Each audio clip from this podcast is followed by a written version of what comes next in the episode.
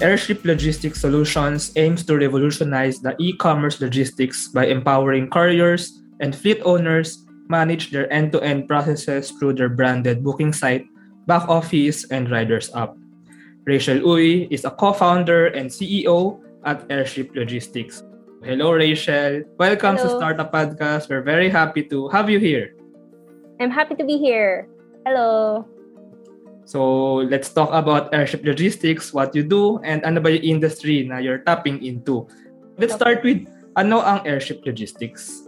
All right. So, common misconception is they think airship logistics because in logistics we are a courier, we're not a courier. We provide the software for managing delivery transportation businesses. Specifically right now our target are courier companies and e-commerce companies who fulfill their own packages. Yeah, so in my understanding, Airship is empowering and offering a solution for courier Mhm. companies. First of all, ano ba yung problems nitong mga courier companies na to that you are trying to solve? We found this problem organically throughout the year. So we started doing e-commerce around 2012, 2011, back when wala pang Shopee and Lazada. So before, if you're an e-commerce seller, wala rin Facebook Marketplace. Naalala mo yung Sulit or Yeah. OLX na ngayon. Yeah, Yun. Tipid PC tsaka Sulit. yeah, yeah. Multiply. Yeah. Yan. So, Ah, multiply. Oo. Yeah. Yun. So, I used to sell there, me and my Ah. business partner. Ng ano, And- sorry, if I may ask, ng what kind of items? novelty items. Kung ano-ano eh. Trial and error din yung e-commerce eh. Ayun. So, ano ba? Meron ding Mm. electronics, toys, yung mga kakaibang novelty items, mga toys. Magnet buckyballs. Yan. Wala akong sample dito. you found out about the problem while you're doing it. So obviously, LBC is very expensive. At that time, parang unthinkable for buyers to pay 100 plus pesos for shipping, di ba? Ngayon medyo nasasanay na tayo eh. Pero back then, kahit 50 pesos shipping ayaw mo bayaran eh. So we had to look for a courier that's cheaper than LBC but also reliable. So we found Send, but that didn't last long. Over the course of seven years of doing e-commerce before Airship, we had to change couriers every year because hindi nila ma-perfect yung COD part.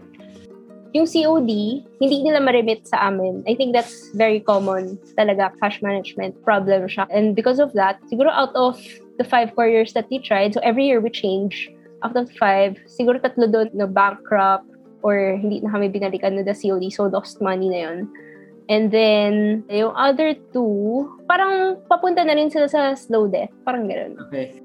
Sa start kasi maganda yung service kasi konti lang kayong clients and then later on the operation scale as their clients grow parang pahirap ng pahirap yung pag-management and yung margin of error kasi for the courier business is very small like a one day mistake can cost you the profits of the whole month Mm, okay. so it's a very risky business. And we saw that as a problem. One thing yun, why do they easily die? Mabilis mamatay mga couriers, especially if mismanaged. And second is, bakit hindi nila ma-provide yung tracking? That's because madali mag-start ng courier, mahirap siya maintain. Para mag-start ng courier, you just need to hire riders. Tapos, yun na, parang pwede mo pakiusapan yung rider na parang pag may delivery siya, tsaka mo siya babayaran. Pero Mm. most courier startups don't have the money to build their own website. What more kung yung buong tracking system pa? Tapos meron pang dashboard. Hindi pa uso mag-dashboard noon eh. Si Send yung nagpasiwo na- nun eh. Dati parang pag magpapapick up ka, kailangan mo mag-message sa Facebook, tapos tawag-tawagan mo, sana po kayo, na-schedule na ba? So, ang hirap, ang hirap i-manage yung buong thing. Okay. So, doon namin nakita yung problem. And it's a common problem kasi if you ask an e-commerce seller before Shopee and Lazada, JNT, yun yung problem ng logistics. Mahirap. Especially if marami ka nang pinapadala. So, every year, mag-change kami ng courier until one day, uh, as usual, laging may bagong courier maggayaya sa'yo eh. na para padala ka dito, ganun. So, yun, nagtatest-test ka. First test is dumating ba sila or hindi, ganun. Marami ring hindi nakakapas dun sa first test na yun. We found Zoom, Courier Logistics. They were very new back then. It was 2016. And then, we offered to build their system. Parang ganun. Kasi gustong gusto ko talaga ma-fix yung mm. problem na yun. So that's our first experience with learning the whole logistics process and yung software. And then later on, we got to build parts and pieces of different courier companies. Like when Honesty was also starting when Entrego was starting our company, like before Airship, it was Bot Bros. So Bot Bros built the systems for them. We saw the whole process. And then, since maliit lang logistics industry, taas yung turnover rate ng mga employees, yung mga naka-work ko rin sa Zoom, remembered me because I used to hang out there until 3 a.m. minsan just to check their process and see kung paano siya isosolve UX-wise. Throughout the years after 2016, nakakakuha ako minsan ng parang call asking if I can build the system for them. Unfortunately, they don't have the funds. They don't have as big as funds as um, Zoom. And yung process repetitive. So usually they'd ask for a booking site. Yun yung pinakauna. Kasi yun yung marketing site nila. Mm. Tapos, secondary na yung tracking. Pero kahit yung tracking, sobrang inaccurate kasi they needed encoders to upload. So, prone to human error, delays, etc. 2018 pa lang, we were thinking of building it once na lang. Kasi binibuild naman siya paulit-ulit. Uh, as a dev shop, we had to do that because the company buys the whole code base eh, diba? Just to ano lang, yung picture lang ah, para lang mas magets natin yung logistics industry. So there are e-commerce sellers like yung mga individual like small businesses like merchants before you sell. And then yung e-commerce will connect with courier company kasi courier companies yung nagde-deliver like to customers, to buyers, right? And then si Airship, papasok siya for the courier company to have a management system. So, maraming ang features possibly, right? So, mm-hmm. let's go dito sa may management system on how you give your contribution dun sa may courier companies. And maybe you can share nga rin about the software that you produce and you code for them. Can you share ano ba yung features that you can provide these courier companies and how can mm-hmm. these solve their problems? Before, pwede na yung Facebook Messenger yeah. uh, getting pickups from there. Pero kasi nag-elevate na yung standards ng logistics industry. Like, hindi ka na ganun ka-professional if you didn't offer a booking site. Mm, okay. Oo. Like, yung parang may tao ka pang kakausapin. So, when you start a courier business, you would need a booking site, a tracking system. Yun yung mm. two of the most important things. Basically, yun yung parang pinaka-core. Pero so much more features revolve around that. Like, to be able to do an effective booking site, dapat kaya niya mag-generate ng waybill. Parang gano'n. Kaya na mag-generate ng waybill for the e-commerce seller. Kaya niya i-track yung mga packages. Parang may dashboard, may statistics, analytics, may pricing, mga ganyan. Cash management. Kaya dapat makita ng sellers yung mga COD niya. And by the way, gaano ba kagulo yung logistics system ng isang courier company? Like for example, gaano karaming packages in a day? Kasi like, magagets mo yung gravity ng problem nila and that's why you need to provide a management system. Kung yes, magets yes. natin, gaano ba karami? We are actually targeting couriers who have around 20 to 30 riders with packages of 500 to 1,000 per day.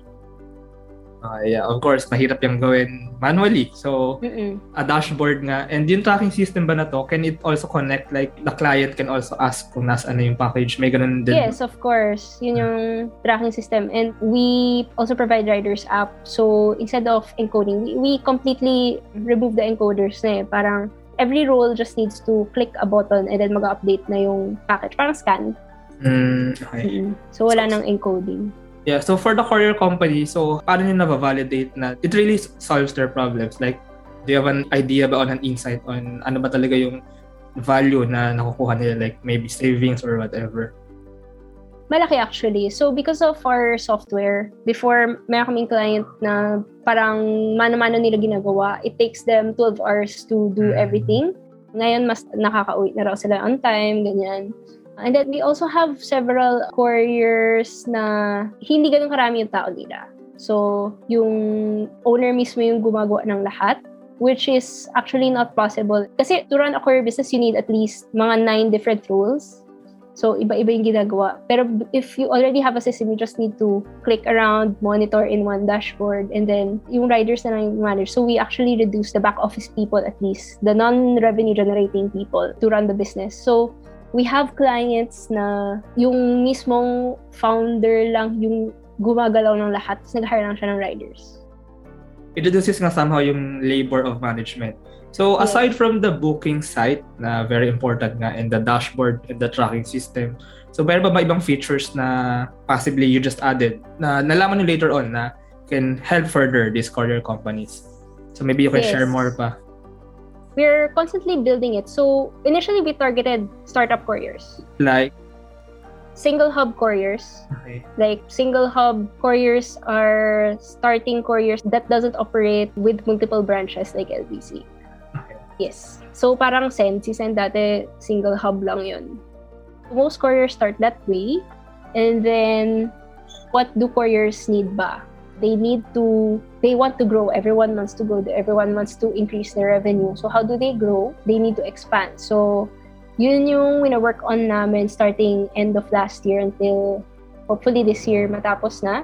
It's the multi-hub. So it enables any courier to run like LBC. Yan. Mm. So in multiple branches.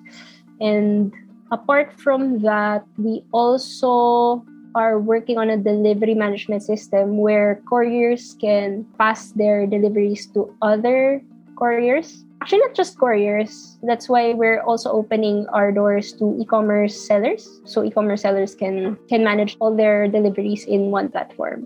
So pwede sila mag-push to Grab, pwede sila mag-push to Lalamove, to another airship partner, ganun. In what I see, parang nagko-focus kayo somehow sa ilang courier companies and just solve their problems. I mean, plano nyo ba like to really capture the whole market? I mean, ano yung lawak na market na you can target with your technology? Malaki yung logistics, obviously. Merong tracking, may packages, may freight. Nandun kami sa packages. Under packages, you have two. On-demand and parcel delivery. On-demand yung mga Grab Lala Move. Yun yung point-to-point. The thing with point-to-point is it can be done manually. In one day, a rider can deliver six to eight locations, parang ganun. Pero point-to-point siya, very inefficient. Yung amin, target namin, right now at least, are parcel delivery couriers. Parcel delivery yung nag-process ng thousands of packages per day. And like, ano ba siya? Parang ano nga, marami yung deliver in one, tama ba? One Ah, areas, yes. So they usually have multiple riders and yung riders naka-zone. So yung rider na yun, nakatoka lang siya kunyari sa Pasig. So doon na siya umiikot. Kaya sa isang day, kaya nila mag-deliver 40 to 60 packages versus Okay, 10. okay, yes. I have a clearer picture now of what airship logistics do. So, okay lang punta tayo sa medyo a bit personal about you as a founder. Can you share a bit of your background? Why you choose this industry? Why choose to make uh, software for courier companies? Can you just share ano ba yung motivation mo really? Aside from just Mm. meron kang history being an e-commerce seller. So bakit Mm. ito yung interest mo talaga? Medyo personal sharing maybe. Okay. I usually just go with the flow eh. So usually business, hindi ako namimilit ng business ideas. Well, we've had a lot of failures before. Like last time we did an event management system, for example, that didn't fly. We never put it out there. We built it for a year. So until nag-die na lang siya. Meron din kami dati vape company, random thing lang siya. Meron din kami mga online memorial shopping, memorial services. Pero ganyan. business oriented pala talaga. Marami yung ventures Yes, na. yes. Kailangan mo talaga mag-trial and error. So, ito yung nag-click. You just need to keep on trying. What do you think? Why ano- kaya nag-kick itong si Airship Logistics? Probably because right timing, I think. Right timing in terms of experience, in terms of market readiness. Like, e-commerce is booming.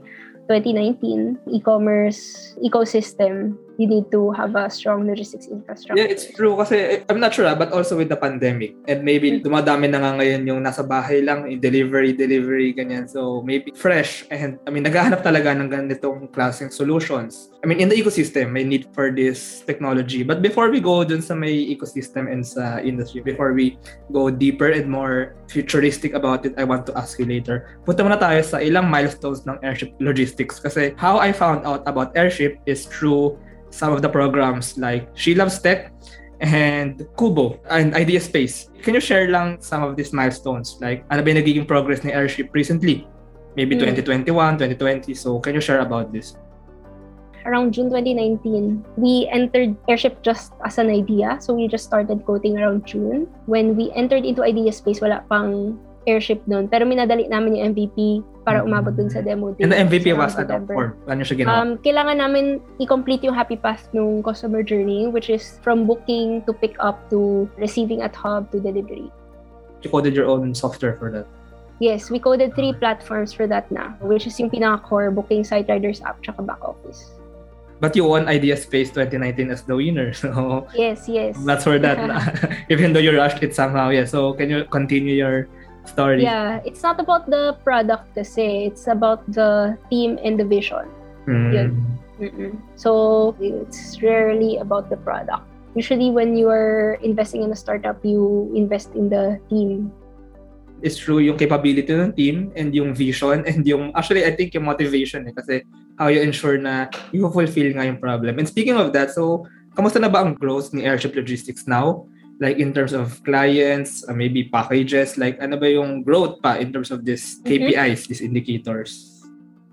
Okay. So, siguro, i-answer ko na rin kung anong ginawa namin ng 2020 and 2021. Hindi kami nag-generate ng revenue because hindi pa ready yung product till the first part of 2020. But we have around five couriers already testing out the system and parang dide-demo lang. Tinetest lang nila for free. So, until we converted them into revenue-paying clients Mhm. around mid-2020. Pero, kahit nun, we weren't satisfied with the stability of the system. So, yun yung finocus namin nung buong 2020. Yun yung finocus namin. Like, sobrang simpleng functionalities nagkakaroon ng problems. Which is normal kasi it takes three years to build the product and five years to build the business. So, which I think is true kasi 2019 lang kami nag-start. So, meron ka kami 2020, 2021. This year, siguro mas maging stable na yung mismong product. So, right now, we're still 60 to 70% focused on the product, 30% focused on new clients. 2020 was the pandemic. 2021, we just focused on building things out. We had this client, a very big client, that wanted to do multiple branches and then they introduced 10 branches per week. Most of our efforts went into developing features that supported their multiple branches. Ayun. So, parang nahasa yung system features namin during 2021. And then, for this year, we're looking to, it seems like we can't grow without, yung first uh, two years was for the core features. Yung next one is for the growth of the product and of our clients. I actually like that approach kasi parang napaka-organic niya kasi you start with the client, you secure it. Kumbaga, at lahat ng pangailangan nila ilalagay dun sa may product nyo. And maybe if there are other clients that na mayroong same problems, you just replicate the product. But maybe dun sa ibang company na yun, may added features pa. So that's how you grow Mm. into your product. Is that right? We don't copy it. We are a subscription as a service. Hmm. So that means we operate like Shopify. So single code based lang siya, the see. subscription. Mm-mm. So we develop once when we sell over and over again. So speaking of the Philippine market, I'm not sure if first ba itong airship logistics sa ganitong klaseng technology or how confident are you na masesecure nyo somehow yung Philippine market, yung logistics, courier Yeah. companies in the So Philippines? maliit lang talaga ang Philippine industry. Parang ito lang yung parang sandbox namin. Yung Philippine market, we want to target outside eventually. Paano masesecure? Since maliit yung market, wala masyadong competitors din. Pero kasi competitors mo for software is global. Global competitors is mas madali kausapin. Complicated mag-purchase ng logistics software kasi parang kailangan mo aralin isa-isa it takes time. Unlike with a local supplier, madali lang. Parang very unique to the Philippine process yung ginawa namin. Wala tayong zip codes. I think I'm getting the picture and we already talked about the history. So yeah, madami na palang pinagdaanan si Airship Logistics. So now, punta naman tayo sa future. So going onwards. First, for Airship Logistics. So what do you see ba in the future of Airship? What are your future plans and maybe your vision?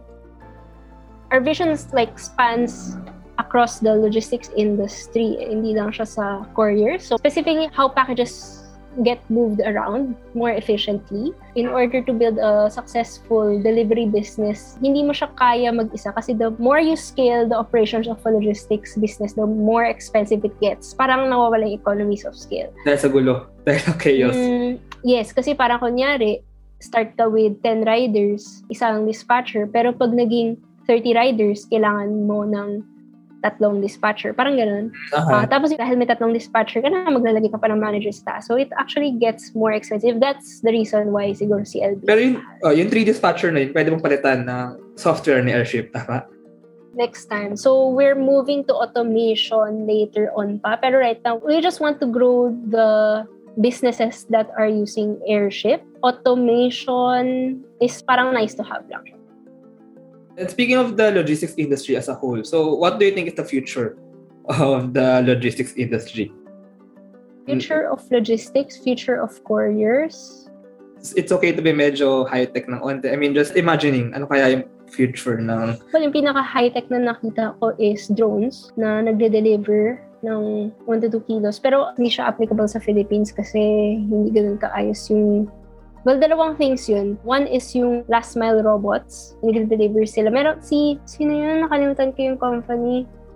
Pero existing na yun sa ibang bansa eh. Pero hindi talaga siya pwede dito kasi nanakawin yung bot na yun. Yung drones naman, sa provinces siya ginagawa. Hmm. So, I think meron na rin yun sa China. Especially for blood drives. Pag- Ah, pag- yeah, yung magbabagsak na lang ng, or ano, actually pwede nga for relief efforts, di ba? I mean, ganung klaseng Yes. delivery for the, Ah, for the island. Malalaking drones. Yun. So, imbis na riders, possibly drones, and then may nag-manage pa rin na software, and automatic na, I mean, anytime this drone, makikita mo kung ano yung de-deliver, asaan, and like maybe gano'n na ba karami na fulfill na order, so Mhm. ganun ba yung naiisip natin for the future? Well, gusto natin parang high efficiency. Yeah. So, high efficiency, low cost. I think throughout time magagawa ng paraan yun. High efficiency. Usually, dito sa Philippines, pag umabot na sa provinces, low yung efficiency kasi malaki yung coverage ng isang rider. Tapos, syempre, limited lang hours niya, 8 hours. And then, nawawala-wala pa siya kasi nga, nakasulat lang doon, barangay, di ba? Tapos magtatanong-tanong siya, sino to? So, may high inefficiency there and high cost din kasi kailangan dumaan ng package via sea and via air. Archipelago tayo. From what I'm seeing, malaki na yung improvement ng logistics in terms of consumer behavior, like people are willing to pay for shipping na. And second, yung standards nga of logistics, like hindi na acceptable na wala kang tracking number. Before acceptable pa siya eventually people or those who want to start couriers they really need to provide the tracking number that's why we're there they need to provide JNT Ninjavan level kind of software to be able to compete with the big players unti-unti na nagiging improve and yung cash on delivery, very big din yung impact nun sa delivery. So, eventually, baka mag-i-improve din yung cash management part. But for you pala sa Philippines, given the current technology, what do you think is the ideal form of riders? Or like, the ideal form of yung mga last mile na pag-transport? What do you think? I mean, bicycles ba? Motorcycles? Vans? Cars? Mm. What do you think now about that? motorcycles pa rin kasi depende sa coverage ng rider pero masyadong makapagod yung bike. Nakita mo ba yung mga food panda na nagde-deliver? Parang pagod na pagod. Pero in, in terms of management, ideal din yan for fixing the kaguluhan nga. Mas madali ba mag-manage ng mga motorcycles na nagkakanya-kanya? What do you think? For example, if you have a larger, I mean, truck or van. Ah, oo. Iba yung trucking. Trucking is usually used for mid-mile. Sa amin, it's Mm, first mile last and mile. last mile. You use the trucks and the ships to move big volume and then you use the small riders to do the last mile, yung going to the end user. I think that's it. So, I just want to ask this last question para lang mas mabuo natin yung pictures. Gaano nga ba talaga ka-importante na isolve or mag-contribute to make our logistics ecosystem more efficient, better yung management? So, gaano ba siya ka-importante sa buhay ng tao?